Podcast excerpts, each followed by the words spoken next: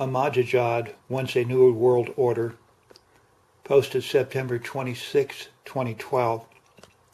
Iranian President Mohammad Mad, M-A-D, Mad, Inejad, said Tuesday at the United Nations General Assembly that a new world order is needed to get away from American bullying and domination.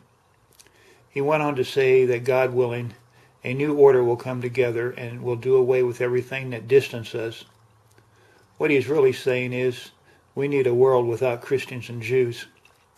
What he probably does not know is that he is being biblically prophetic in that we will have a new world order very soon.